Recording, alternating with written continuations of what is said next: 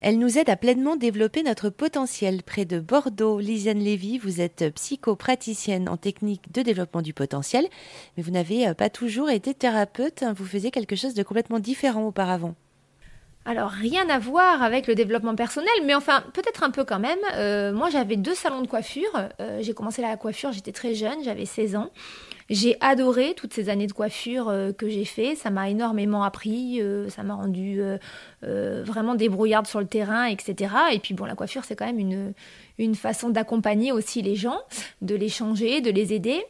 Et euh, j'ai eu euh, une succession de décès, et en particulier celui de ma maman qui avait 54 ans, qui avait une sclérose en plaques.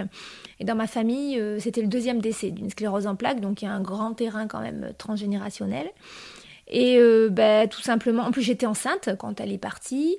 Euh, j'avais pas de très bonne relation avec ma mère et le jour de son enterrement, sa meilleure amie a fait un discours ben, pour lui dire au revoir et j'ai eu l'impression de pas connaître cette femme qui finalement était ma mère. Et je me suis dit euh, deux solutions. Soit je me suis trompée d'enterrement, euh, soit euh, je ne l'avais pas vue de la même façon que elle la voyait, peut-être à cause des souffrances et de, des problèmes qu'on avait ensemble. Donc j'ai eu vraiment une remise en question, des, des, questions existentielles qui, qui venaient me, me travailler.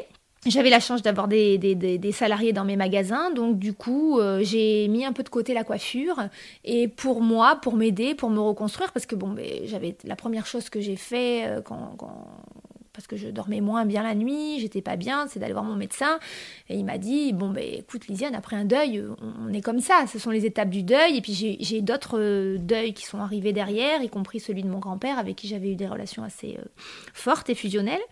Et donc du coup, euh, la médecine ne pouvait pas trop m'aider sur ce, sur ce plan-là. Donc du coup, j'ai eu besoin d'aller répondre à des questions existentielles pour moi. Donc je n'avais aucune prétention de devenir thérapeute, aucune prétention d'écrire un livre, aucune prétention d'ouvrir un centre de formation. J'avais juste besoin de comprendre. Et donc pendant sept ans, j'ai euh, multiplié les formations. Euh, voilà, et donc j'ai tout un panel de formations. Et donc à chaque fois, je me mettais à écrire, à laisser des notes euh, pour voir ben, peut-être que cette technique va m'aider, peut-être que cette technique-là, elle est moins bonne pour moi, mais elle pourrait aider sur tel et tel problème, blocage. Et donc voilà, c'est comme ça que j'ai commencé à multiplier les formations et à tomber en amour avec le développement personnel. Comment et à quel moment vous avez dit que vous allez pouvoir vous en servir pour aider les autres? Alors ça a été très long parce que moi ce que je voulais c'était reprendre la coiffure. Je voulais retourner dans mon salon de coiffure. Sauf que euh, j'étais tombée euh, complètement dans la lecture aussi. C'est-à-dire que à la base je lisais pas beaucoup, j'étais quelqu'un qui lisait pas beaucoup et j'ai commencé à lire une dizaine de livres par mois. Et euh, de plus en plus de personnes me, demandaient si je pouvais recevoir pour euh, d'abord en hypnose, après en sophrologie, après en relaxation aussi. Euh, les enfants aussi ou les parents d'enfants avec qui ben, ils ne trouvaient pas de solution, soit avec le psychologue, soit avec d'autres professions. Et petit à petit, j'ai reçu et après, il a fallu faire un choix.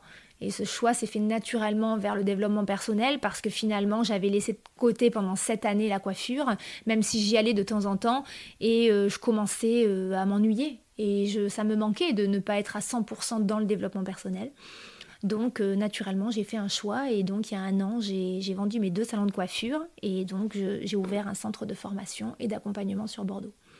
Euh, Lisiane Lévy, je rappelle que vous êtes euh, psychopraticienne en technique de développement du potentiel et votre livre euh, s'intitule Comprendre le langage énergétique de votre corps. Plus d'infos sur rzn.fr.